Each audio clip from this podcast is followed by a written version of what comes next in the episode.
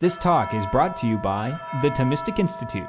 For more talks like this, visit us at ThomisticInstitute.org. In constructing this, I, I decided to go back to um, the way in which biblical studies as a discipline, as a formal discipline in academia, how it developed, and how it, um, the way that it developed really took aim at one important first principle, which is that the Bible is revealed truth. So, in if I were to really summarize this uh, lecture in a practical or just one syllogism, three three simple statements, it would be that in fact, yes, the Bible is revealed truth. Truth is the foundation of rational thought. Therefore, the Bible has a part to play in the foundation of rational thought. Now, of course, it's, it's not quite as simple as all of that. So, what I want to do in the first part of this lecture is to really uh, consider in some degree of detail the what I would call historical context in which this first principle that the Bible is revealed truth that it has divine origins, that it is authoritative, that this first principle was not able to survive in the universities of the Enlightenment, and it was not able to survive as biblical studies developed into a proper discipline academically. So there's a perceived tension between saying that this comes from God, that God is the origin of the Bible, in some sense, and then saying that, yes, I'm still a rational thinker on the other hand. So, in the first part of this lecture, I'd like to consider that kind of conundrum as it kind of developed historically. And then in the second part of the lecture, what I would like to do is to pivot to present the Catholic response to this position, to this conundrum. How we approach the Bible in the Catholic tradition, and how this Bible, this authority, this revealed truth does function within the well lived uh, intellectual life and how it really is an outworking of the principle of faith seeking understanding. So I'm going to proceed in these two main parts. And to begin with, what I'd like to do is to consider an analogy for the ways that the Bible and study of the Bible uh, is sometimes misunderstood and mischaracterized. And in order to do that, the analogy that I would propose is that of a movie adaptation of a book. So there are tons and tons and tons of books, um, classics of literature, serial novels, etc., that are developed into books, or that, that, that are books that are developed into movies. One that was particularly strikingly terrible was the 1995 adaptation of Nathaniel Hawthorne's famous novel, The Scarlet Letter. That, that novel I thought was excellent. I read it in high school. I really got a lot out of it the number of times that I've read it. But in 1995, Demi Moore played Hester Prynne, and I think Gary Oldman was the, uh, the beau in that movie. So we have this wonderful novel, and in it, Nathaniel Hawthorne was examining some of the social mores, the taboos of Puritan society that he thought were still operative and problematic in his own day. Hester Prynne was this heroine. She had lost her husband, or so she thought, and then she had an affair. She was caught because she became pregnant, and then she really received the ire of this small New England community. The way that Nathaniel Hawthorne really gets at some of these uh, uh, kinds of contradictions in the society is truly a masterpiece. He describes the scarlet letter, the A for adultery, that she had to wear on her chest in great detail. It was a beautiful letter, it had this gold embroidering. So his point implicitly is that the mark of shame that she was given turned into a mark of pride. And in the fact that she was able to stand up for herself, she was able to expose some of the hypocrisy and so on and so forth of the society. Now, all of that is flattened out in the movie. You don't get any of that. It's really a kind of love story. It's a hypersexualized romance, Hollywood romance. And you almost get the sense that Hester Prynne, played by Demi Moore, is in fact enslaved to her passions. She's not a heroine at all, but she becomes a tragic character. And my point here is that if all you knew about the story, The Scarlet Letter, was through this 1995 film, you would be horribly misled as to the point of this story. You wouldn't really know what this novel was about.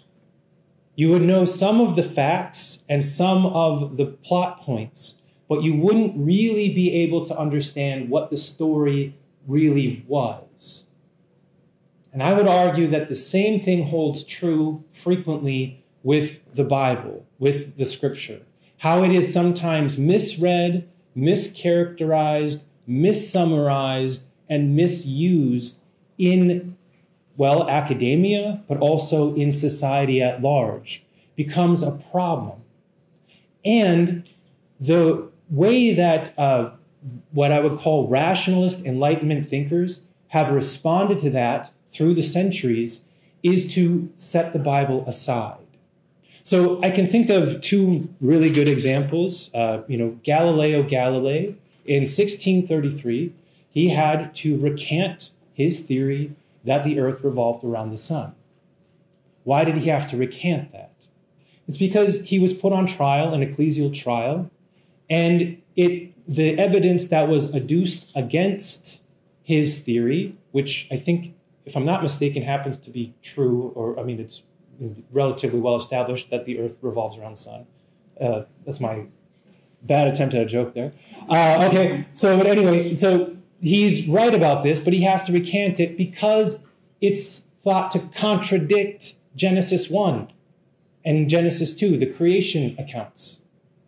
So folks like Archbishop Piccolomini, they put him on trial and asked him to recant. And he eventually did that. But therein lies a problem. The Bible was misread and misapplied in this instance, and that episode became emblematic for the conflict or the supposed perceived conflict between biblical faith, faith, and reason, science. Scientific inquiry and biblical faith don't go together. That's the conclusion. Another more proximate example would also be good. Uh, there is something called the, I, I, guess it might be nicknamed the Scope, the Scopes monkey trial. So this was in 1925. John T. Scopes was a substitute teacher in the great state of Tennessee, and he was he had to teach science class. So I'm glad that I chose a lot of these examples because the high degree of science uh, people in the in the audience. But in any case, the, there was something called the Butler Act. And the Butler Act was passed stating that you could not teach evolution in the classroom or you'd have to pay a fine. All right. So Scopes, uh, as it came out later, he was propositioned by the ACLU and he w- allowed them to make it known that he taught evolution in this class, even though he actually didn't but they, they wanted an excuse to go to trial and to repeal this law. The reason why I bring this example up was because they one of the expert witnesses that was called in this trial was William Jennings Bryan, who was a politician, but he was called as an expert Bible witness. Even though he didn't have a degree in biblical studies, he was pronounced in this trial to be a, a an expert witness on the Bible because he read it a lot. And his basic uh, position on the Bible was that what it says we should be we should take literally. That what it puts forward for us to believe we should take as a matter of faith. I believe everything in the Bible should be accepted as it is given there. That is what he said. So whether it was Jonah and the great fish or Genesis 1 to 2, we ought to accept how it is given there. Now, ultimately, the judge threw out a lot of this testimony because it wasn't entirely relevant to the case. But as I'm talking about that judge, Judge John Raulston, he actually uh, he began this trial by quoting from Genesis. He brought a Bible into his courtroom and then quoted from Genesis, and then also from the Butler Act.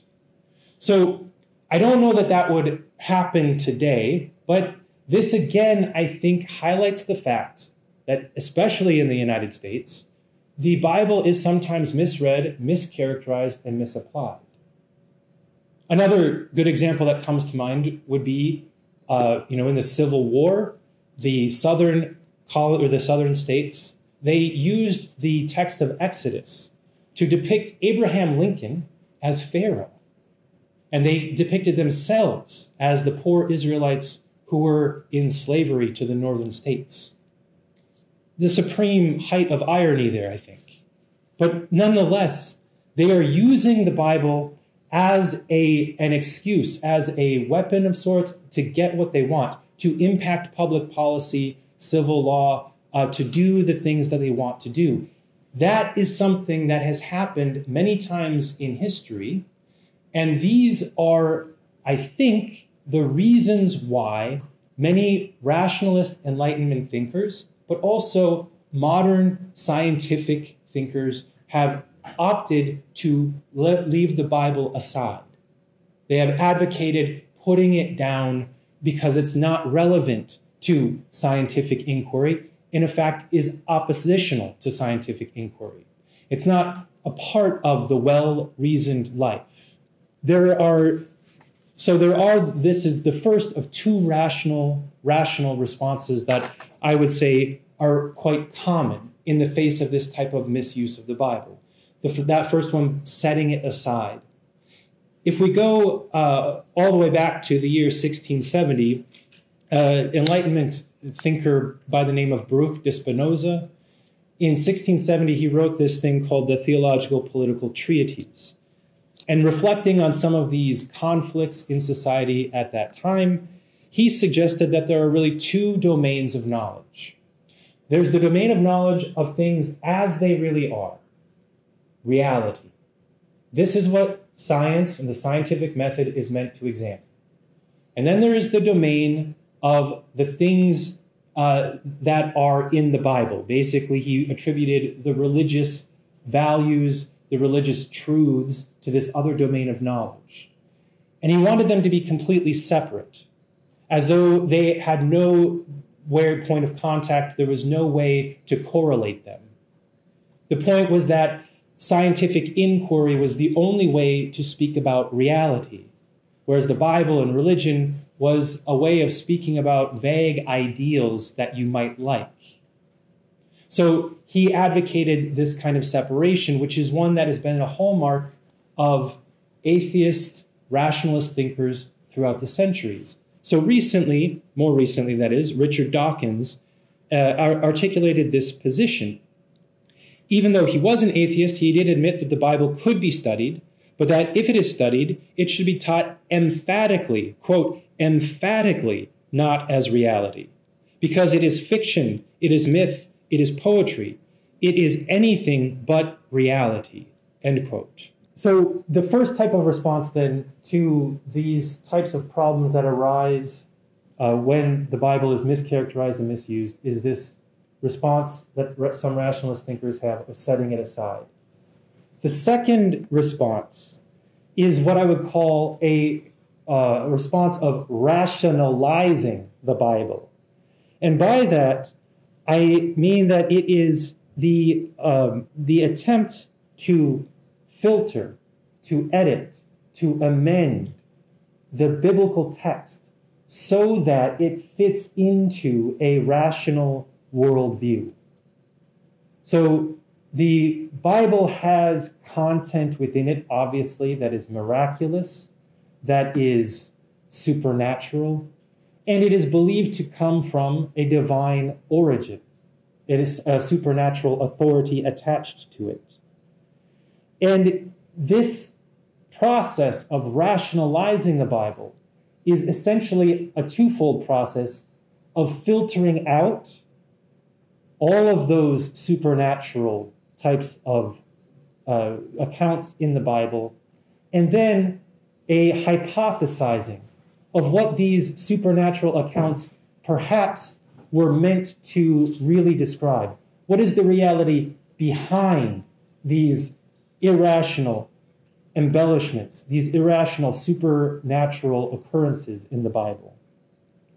So, in, in this process, we could look at the example of, uh, for example, um, the, excuse me, I lost my place, uh, the examples such as the exodus from Egypt, or Joshua stopping the sun at midday during the battle with Amorite kings, or Bartimaeus receiving sight, or Jesus Christ dying and rising from the dead.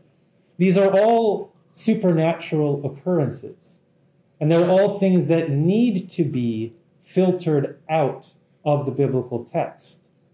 They need to be identified as unhistorical, and then we need to give a more rational version or account of what the biblical author was likely trying to describe, but could not do so.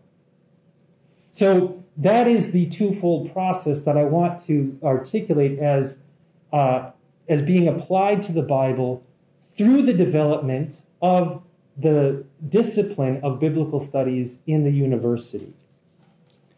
So, what I'm going to do is to draw a little bit on this uh, seminal work by a man named Edward Farley, who was a Presbyterian uh, minister and theologian. And he wrote a book called Theologia, the, uh, the Fragmentation and Unity of Theological Education. This was in 1983 that he wrote this book. But his process in this book is to what he calls undergo the archaeology of theology. So he wants to peel back how we got this discipline of theology, and he traces it historically all the way to 18th and 19th century Germany and also England. This is a time when universities were becoming, uh, you could say, more secular, but they were also becoming more focused on the hard sciences. And in this Enlightenment rationalist milieu, the question that was put to theology was what purpose do, do you serve? Theology, why are you even here? Why is theology even a discipline in the university? So there was a great need to justify its existence. And because scripture was understood to be the foundation of theology, the question really devolved to scripture. Why is the Bible studied at all in the university? And what, it, what sense does it make to talk about it as its own discipline? So, by turns, the rationalists, eventually, rationalist thinkers like Spinoza uh, and a man named Johann August Ernesti, they concluded that the Bible shouldn't be really studied as its own thing, as its own discipline. Rather, it should be just a part of ancient history or a part of philology in ancient linguistics. There's no reason to privilege the Bible on its own. It should actually be a part of these other disciplines that already exist. It should be subsumed under these types of humanitarian science or the, the humanities, the sciences by which people study history and human language. So that started to happen, and Ernesti, this man that I'm talking about, who was an 18th century German rationalist theologian, he developed and organized a method of analyzing the Bible and especially the New Testament according to the same philological and grammatical principles as the classics of Roman and Greek literature. So he took the insights from these languages and he applied them to the biblical texts. That was his main method and his contribution. Now, it should be said that this widespread adoption of the, these types of methods were not, this was not all bad. Uh, there was, in fact, a great benefit because it helped us to understand things about the biblical text that we hadn't known previously.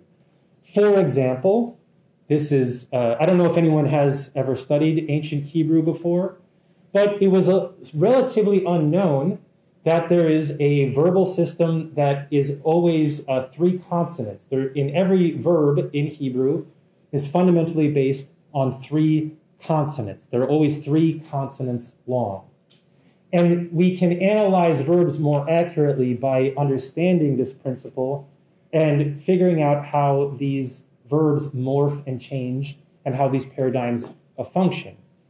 These were insights that were gained during this period where grammatical analysis, formal grammatical analysis, was developed. It's, a, it's uh, not that important of an example, but it does help to give you a picture of the fact that there were things about Hebrew and Greek and the Hebrew and the Greek of the Bible that were not understood very well for 1500 years or longer, 16, 1700 years, that became clearer right in this period as this was starting to be studied in a formal, uh, focused way in the university. And so there was some benefit to this. Yet there are also undeniably negative effects of this type of scrutiny of the Bible. And the first of all, this type of approach that is uh, treating the Bible as any other historical text eventually led to the displacement of the Bible as the foundation of theology.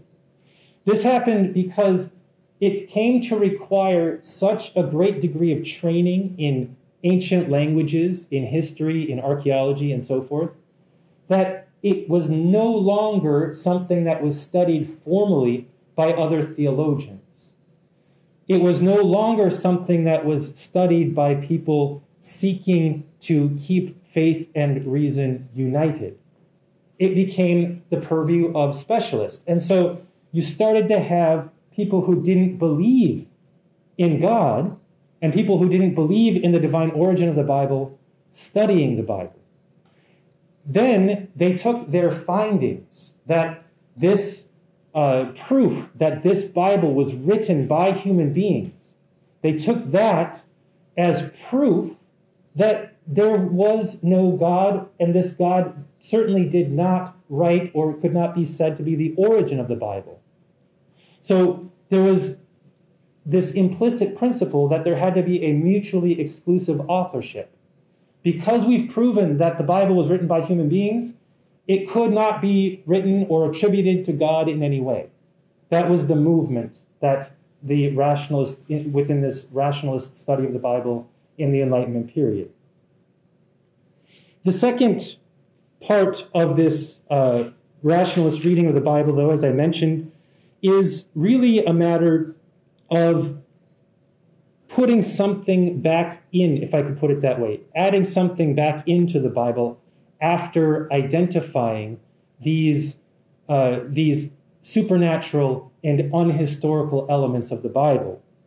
So, what happened, um, and before I, before I go on there, I, should, uh, sorry, I'm interrupting myself here. There's a really great example of what I'm talking about in the Jefferson Bible. If you've ever heard of this, it's nicknamed the Jefferson Bible. So, Thomas Jefferson, Mr. Jefferson, who was very much an Enlightenment kind of man, he was adamant that there was something worthwhile in reading the Bible.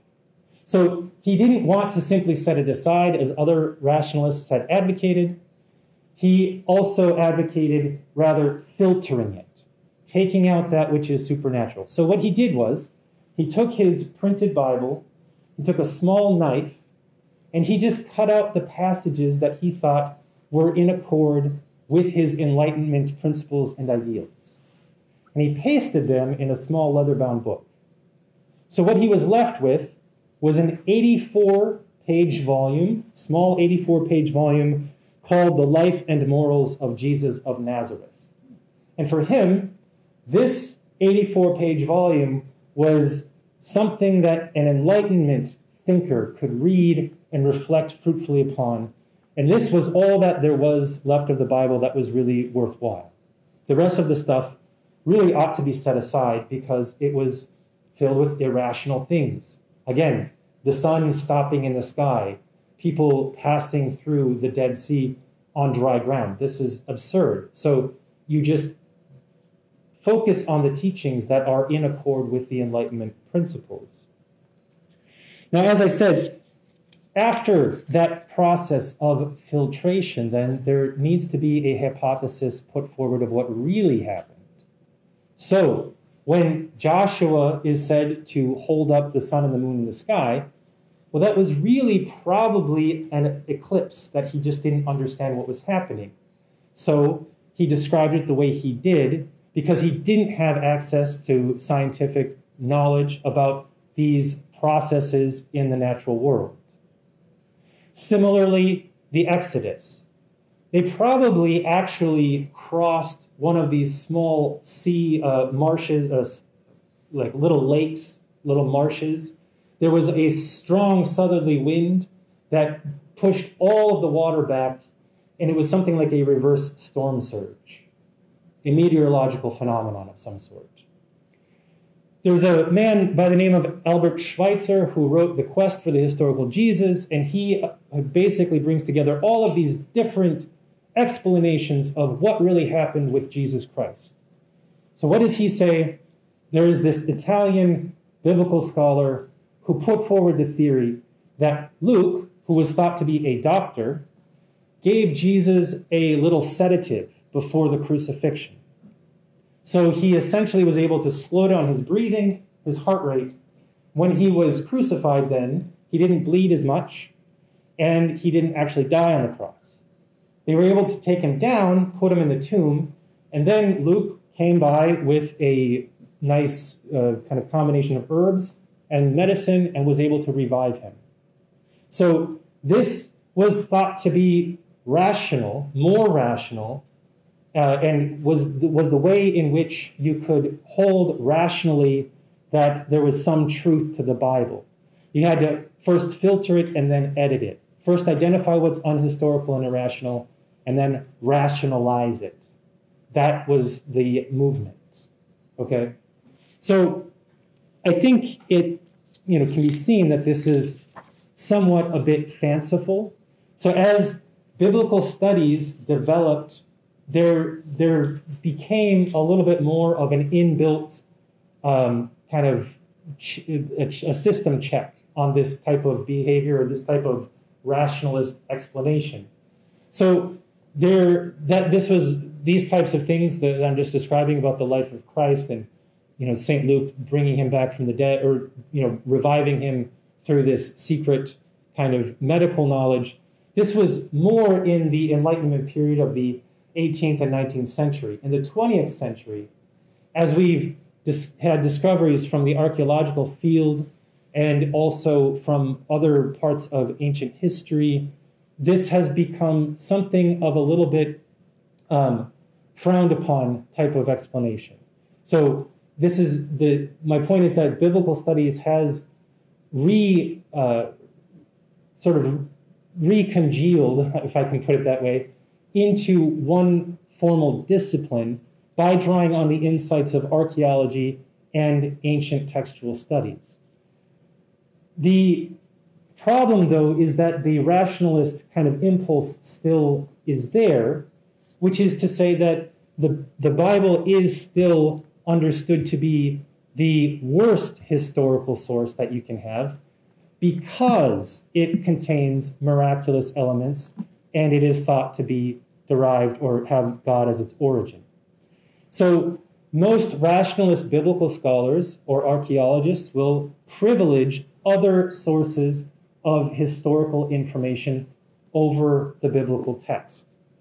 A good example of this, if you've ever read Second Kings, the second book of Kings, chapters 18 to 19, this recounts a, an Assyrian king called Sennacherib who brought a giant army into the southern kingdom of Israel called Judah, conquered a bunch of the different cities, and then laid siege to Jerusalem. So this siege lasted several months, and the king of Jerusalem was King Hezekiah. And Hezekiah is this is where he calls on his prophet Isaiah to ask God to intervene. Isaiah goes away and prays, and then he gives Hezekiah the message that if you repent, God will act for you. So Hezekiah does go away, he prays, and lo and behold, there's this account that 180,000, 185,000 of the soldiers died at the hands of an angel. Okay, that's pretty irrational according to the rationalists, that this is, this is something that is impossible, it could not happen. So, this other document from the Annals of Sennacherib, this is a giant stone pillar with a foreign script called Akkadian uh, inscribed on it. We have one in Chicago, one in London, and one uh, in Jerusalem. There are three different copies of this. All of these events are narrated there in very similar terms. But the difference is that Sennacherib goes on and says that he shut King Hezekiah up in his city, Jerusalem, like a squawking bird in its cage. He says that he took all of King Hezekiah's riches, that he made him essentially like a servant. He proved that his God was worthless and powerless. But Sennacherib says that he went away without conquering Jerusalem, without elaboration. Now, my point here is that most scholars would automatically privilege Sennacherib's account. They would usually use it to edit the biblical account. But then later on, we found that there is this line in Josephus, another ancient historian, who explains that in fact there was a pestilence that came upon these soldiers, and many of them died. And there is a good theory that this was brought into their camp by mice. There was some sort of plague that was being spread by mice here.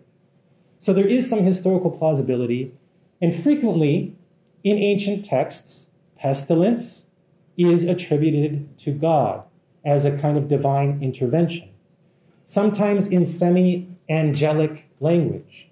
So if you think to the 10 signs, the 10 plagues of the Exodus account.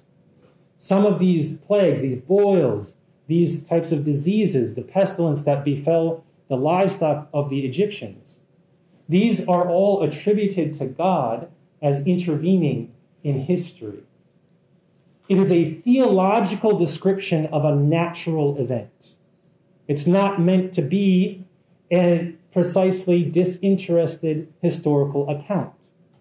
The Bible is not history in any way that we would typically use the word history.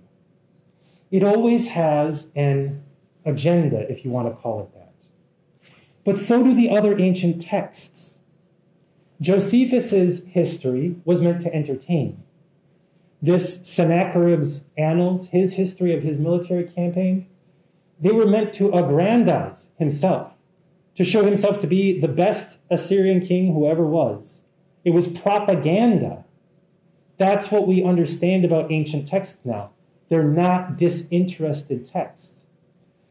My point here is that through the course of these the development of biblical studies, we've come to understand more and more about what it means to say that the Bible is ancient literature, that the Bible is ancient writing like other kinds of ancient writing.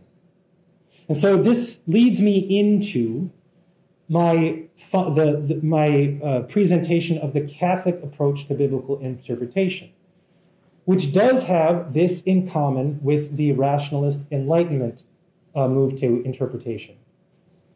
It is human language. And as such, it should be interpreted as human language. The Bible should be interpreted like other kinds of ancient works, like other kinds of ancient texts. This is precisely because we affirm that it was written by human beings. So, the most important document, the most important doctrinal statement that the church has on this subject is Dei Verbum. It's the Vatican II document, which is Latin for Word of God. Okay, it says that because God speaks in sacred scripture through humans in a human fashion, the interpreter of sacred scripture, in order to see clearly what God wanted to communicate to us, should carefully investigate what meaning the sacred writers really intended. And to do that, attention has to be paid, among other things, to literary forms because truth is set forth and expressed differently in texts that are variously historical, prophetic, poetic, or other forms of discourse. The point there is that while it is true that this is all human language, and we affirm that, it also affirms for the first time that there are these different genres that need to be taken into account. The type of thing that is intended to be written, the way that the human author is intending to communicate something, must be understood according to the ancient genres that are being examined. So, again, there is no such thing as disinterested history in the ancient world. So, we should not expect to read the biblical books that are meant to be historical as disinterested history. The history of 1st and 2nd Kings, those two books, for example, this is meant to give us a theological rationale, a theological reason why God allowed the people to be exiled into Babylon. It is not about simply describing past events accurately for the sake of describing past events accurately. It's for the purpose of giving this theological explanation. Now, a rationalist reader of the Bible would immediately object with, to this description of uh, Dei Verbum that it attributes the Bible to God, that there is a divine origin. And this is very true. The point that I want to make here is that this is a first principle that we hold within Catholic interpretation. This question of divine origin is one that we essentially have to let rest uh, on the level of faith. We either believe that God exists or don't. And if God exists, we either believe that God is the type of God who intervenes in history or doesn't. And we either believe that God revealed these first principles of truth to human beings or that he did not. So what I want to suggest is that this uh, question of divine origin is the point at which there is the sharpest of contrasts between the rationalist approach and the Catholic approach to interpreting the Bible. And it bears stating, again, that this is a matter of a priori first principles. Because rationalists hold that God does not intervene or act in the world, either because this is not in accord with God's nature or because God simply doesn't exist. I just would reiterate here that it's not immediately clear or self evidently clear as to why the question of God's existence should immediately be cast in terms of rational and irrational. That it is rational not to believe, but it is irrational to believe. So it's very much a question of how we approach the self evidence of this first principle. In any case, we can see that in the document Dei Verbum, the church does indeed affirm that the word of God is the, the scripture is the word of God because God is its author. Another quote God chose men, and while employed by him, they made use of their own powers and abilities, so that with him acting in them and through them, they, as true authors, consigned to writing everything that God wanted. This teaching is sometimes referred to as the teaching, the doctrine of dual authorship. That we in the Catholic tradition believe that the scripture is attributable, yes, to human authors, but with God also as an author, as an originator of the biblical text. So God through the Holy Spirit, consigns or employs individual people to, he gives them this message to communicate in human writing. The question here then arises how do we understand the relationship between this divine author and the human author? And I could begin by stating this negatively. The human author is not, not reduced to a mere uh, tape recorder or a mere pencil in the hand of God. The human author positively maintains function of his, his or her intellect and will, they are true human authors. We, in the Catholic tradition, in St. Thomas's philosophy and Aristotelian philosophy, would draw on the concept of instrumentality to understand this. That God uses the human author as an instrument. Now, what does this mean?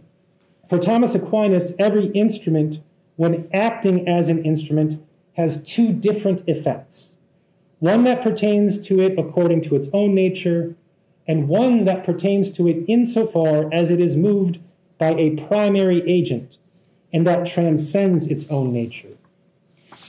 So, if we can think of, in simplistic terms, a knife, of its own nature, a knife is sharp, it has the ability to cut. Okay? It is in accord with its own nature to cut. Yet, for a knife to actually cut something, it requires someone to pick it up and do the cutting. It requires another agent. The actual act of cutting transcends the nature of the knife. In a similar way, that's what's going on with the human author. It is in accord with the nature of the human author to write things down, to write stories, to write poems, etc.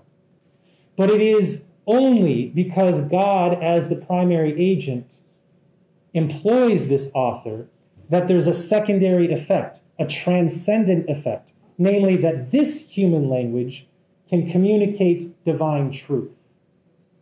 So there is a primary effect of the human language being written down, but there is a secondary transcendent effect of it communicating divine truth. This is the fundamental place or foundation of the Catholic approach to the Bible that distinguishes it from this rationalist Enlightenment approach.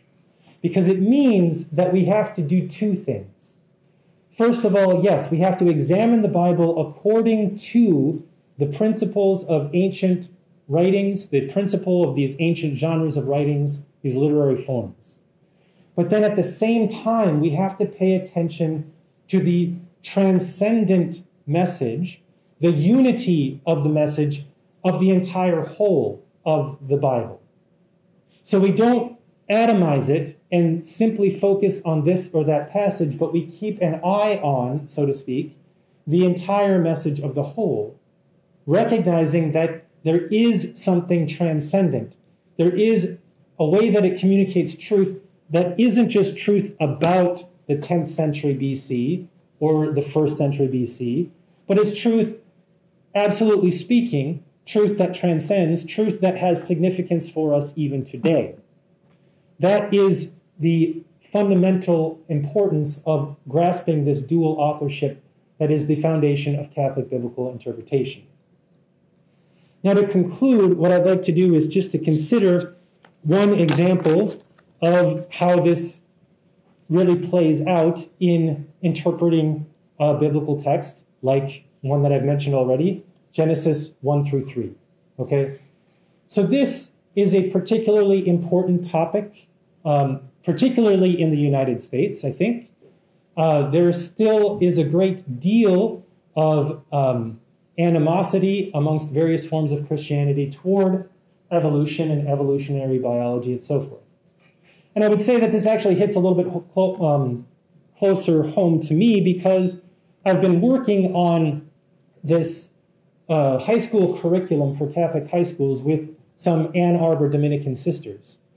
We're trying to uh, do a, uh, a, kind of faith seeking understanding curriculum between science and faith in high schools. So I'm writing modules and lessons about the Bible as they're writing modules and lessons about evolutionary biology and different other hard sciences that uh, I don't really understand very well at all.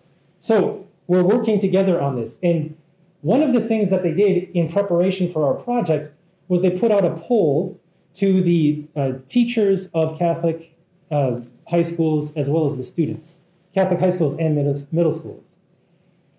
The overwhelming majority of them responded that they didn't think that evolution was compatible with Catholic faith. Most of them said you cannot believe in evolution and also be a Catholic. You can't. So there's this great misunderstanding that, they, that these are somehow incompatible. And the citation is always put forward well, that's not what Genesis says. But it's that we have to believe what the Bible says, that this, this biblical text, Genesis 1 through 3, obviously there was an evolution.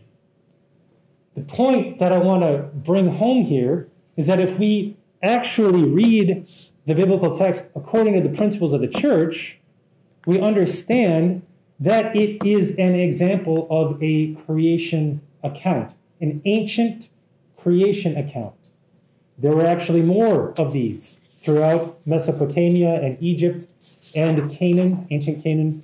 So things like the Enuma Elish, the Atrahasis epic, fun sounding things like that. These all recount in very similar details the creation of humankind, the origins of evil, and some sort of primordial flood.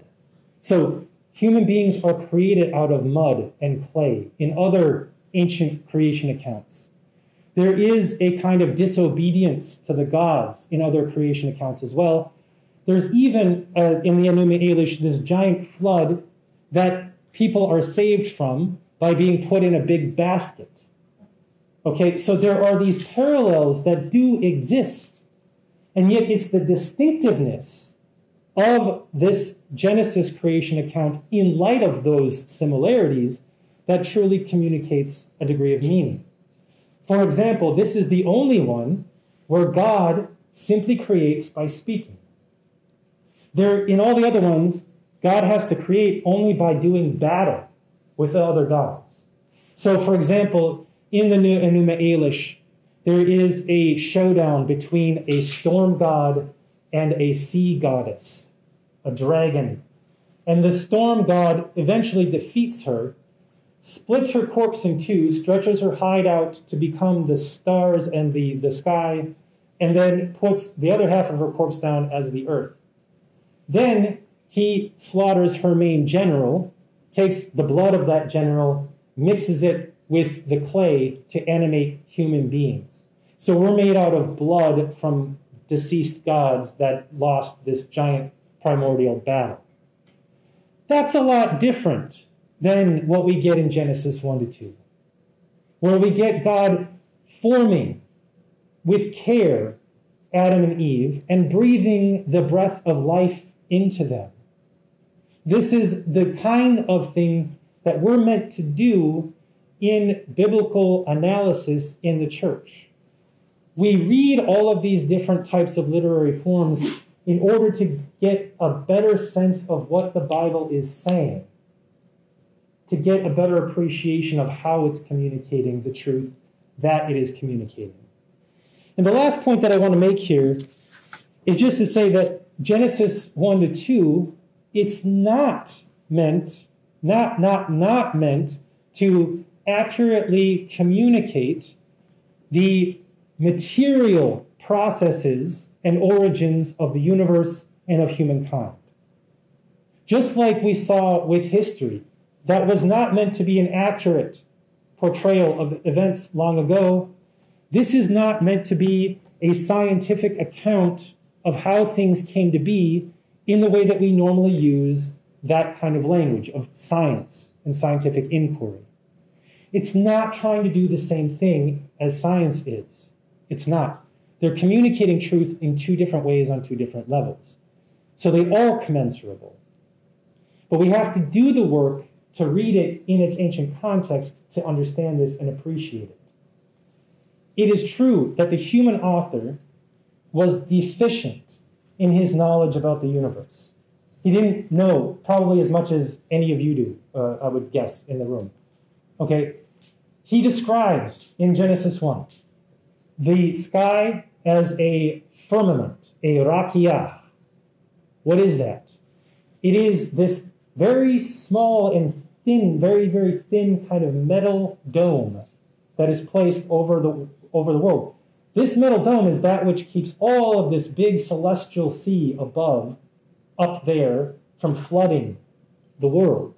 And in fact, in Genesis 6, that's exactly what the flood was, the Noah's flood. It was God opening up these windows in the, in the dome, letting all these waters pour down and cover the earth. Okay, so that is not exactly an accurate cosmological picture of what we have, you know, of, of the universe. Yet, it still communicates this transcendent truth because there is, though that those details are deficient, the intention of the author is to communicate one important saving truth, which is that the origin, the ultimate cause of all of these things is in fact God. And that God does this serenely. He orders the universe well and serenely through his word. So there's a theological truth being spoken even in these very uh, graphic details about how the universe was created, these very tactile details of this creation account.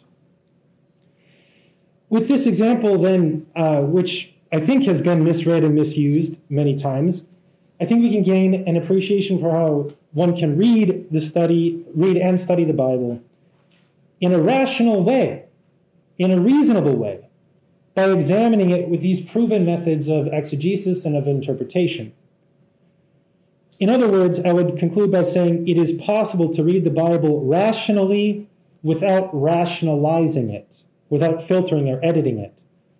Moreover, the reasonable reading of the Bible, as just illustrated here, does not preclude belief in its divine origin in any way. In fact, it is only by affirming that divine origin that one also can glean these sorts of genuine theological insights from it. Thank you.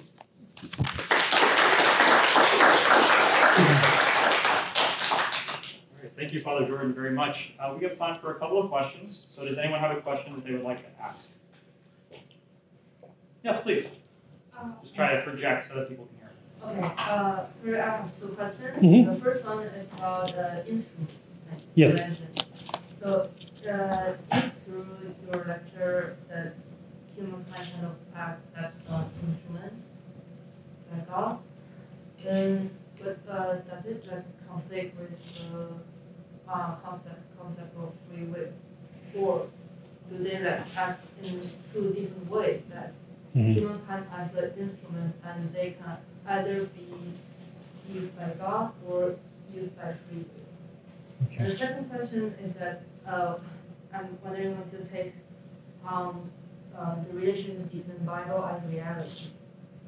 Is it that Bible and reality they also like work in two that they also they all go towards the truth, Mhm. but Bible go in a more direct way, whereas reality you have to uh, abstract it and then to go to the truth. Those are two very good questions. Thank you. Uh, so the first question was um, with regard to the instrumentality, and uh, just to make sure that I remember it, just because uh, just want to make sure that I have it right, is how essentially free will is maintained in the human author if if God is use, using the human author as an instrument. Yeah, kind of, or, like if God is human as an instrument, then that guy can, can he or she like have free will?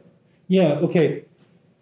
So the the the, the answer that Thomas Aquinas gives is basically that God if we believe, so we have to the premise has to be that we believe that God created the human person and created the intellect and the will. So if God is the creator of the intellect and will, then there's the possibility as this primary agent that he can move the intellect and will without coercing, without, and so it's analogous to how he talks about grace, um, how God can move, how God can um, inspire someone, but without coercing and forcing them to do it. And it's that there's not an opposition between God and the human person, but that the, there's a cooperation that they're working together toward the same goal. So that's how, in the theological language, that's how we would talk about that. Um, and the second question was with regards to reality versus the Bible and how they describe things. So I would say that they're both. I, hope it, it's at least somewhat clear that they're they're both um, articulating aspects of truth, and that that truth is being communicated through them. So that I would, as as I under, would understand, essentially, um, what many of the, the natural sciences are you know are after is to describe the world and how things so there are i would the way i would put it is that there are uh, things that go beyond nature. There are supernatural realities. Uh, god is uh, you know the the um, spiritual dimension of the human person these types of things. When for example the psalms speak about how god's word how god's truth can pierce the heart more surely than a two edged sword, how God um, really reacts to or, or uh, interacts with human beings. There's language to this effect in the Bible that I don't, that I would say that um, that uh, supernatural truth is being communicated, transcendent truth is being communicated there.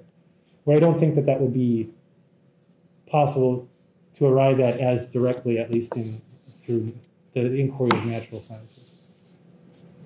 Does that make sense? Yeah, yeah, I thought that, but I, I, I was wondering like, uh, because it says something about people don't believe that Bible actuality, so that. Oh, well, that was, yeah, so that was one particular, um, especially in the Enlightenment period, the early Enlightenment period, that was one of the things that Spinoza talked about was just keeping them separate. That reality is what we can see and observe and know. And so the, the principle is that you have to use your experience. That this is the, enlight, the, the Enlightenment perspective.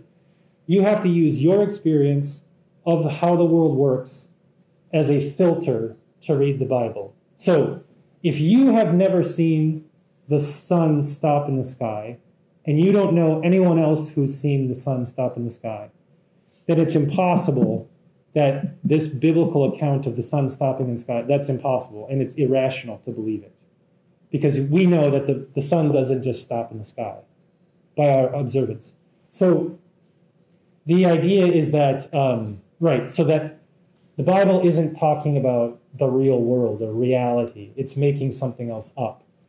So, so then within the so I would um, be inclined also to say, well, it might be that in the book of Joshua there, there is it's the, the point isn't to say this is exactly what happened in the past, exactly how it happened, but there might be a theological reality uh, and, and um, explanation or, or truth being articulated there it's a case by case kind of basis uh, because um, I would say within the Catholic perspective there is holding out for the fact that God does intervene and act in the world in a miraculous way sometimes. So that's that would be the idea.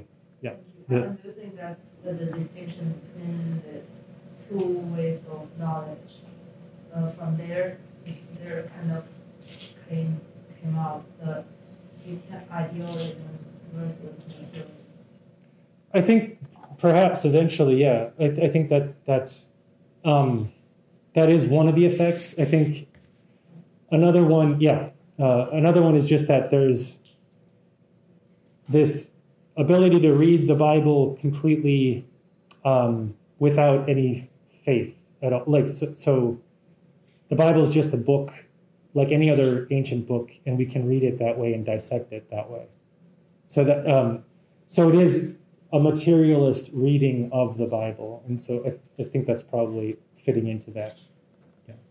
Let's take one more question, and then because we're kind of running low on time, and if you have more questions, you can join us for the discussion afterwards with Father. We can ask more. Let's take this question. Yeah. Um, would you say that sometimes in the Bible, um, metaphor and allegory are being used to convey a truth that cannot otherwise be contained in language, and other times it is literal, so to convey the miraculous nature of God's word. Yeah, so this is a good question. Uh, so there are, to, uh, to preface this, my answer to this question, one of the things about um, biblical interpretation in the church is also that there's not there's not always just one one interpretation, but there can be multiple of a single passage, so that there's uh, polyvalence that it can have many meanings. And so, but but the question about this being there being metaphor, also I would say analogy, but th- these ways of comparing, and then symbolic allegory. Um, but then yes, um, it is important to hold out for uh, the what Benedict the Sixteenth would say that God, in His action in the world, in that part of the Christian mystery is irreducibly that God intervened in history, God acted in history, and the the most basic or the most fundamental, essential example of this is Jesus Christ becoming flesh. That this is a um, that this is a matter of faith that but it's one that we we cannot explain away in terms of symbol or or human language uh, alone so that this this is where benedict xvi would, would identify this um, then my area of expertise is the old testament so there there are linguistic indicators um, rhetorical uh, d- um, patterns in, in poetry and so forth that indicate when something is probably being asserted more metaphorically or analogically. One example that I would give you would be the book of Jonah, that there is uh, this parallelism in the two halves of the book, and it's like um, this word for very large is repeated throughout the book. So there was a really, really, really, really big city, and it was there was a really, really, really big fish. It was really, you know, huge. It was, you know, so everything is like really, really, really, really big. Uh, so there's like all of these um, indicators. That's just one small example of like this is meant to be a more of a symbolic pedagogical story than necessarily a historical uh, um, anecdote of, of something that that actually happened. The other example then would be like the Book of Kings, which the author constantly refers to the sources that he's taking this from. So there's this book of Chronicles of Kings of Judah, and there's a book of Chronicles of Kings of Israel, and he's drawing on these different things. So it seems to be there that he's intending this to be no, this really happened. These types of things really happened. So there are clues within the text, I guess, would be my sh- the, the short answer that this might be intended metaphorically, this symbolically or allegorically, this really happened historically. So that all different things are there.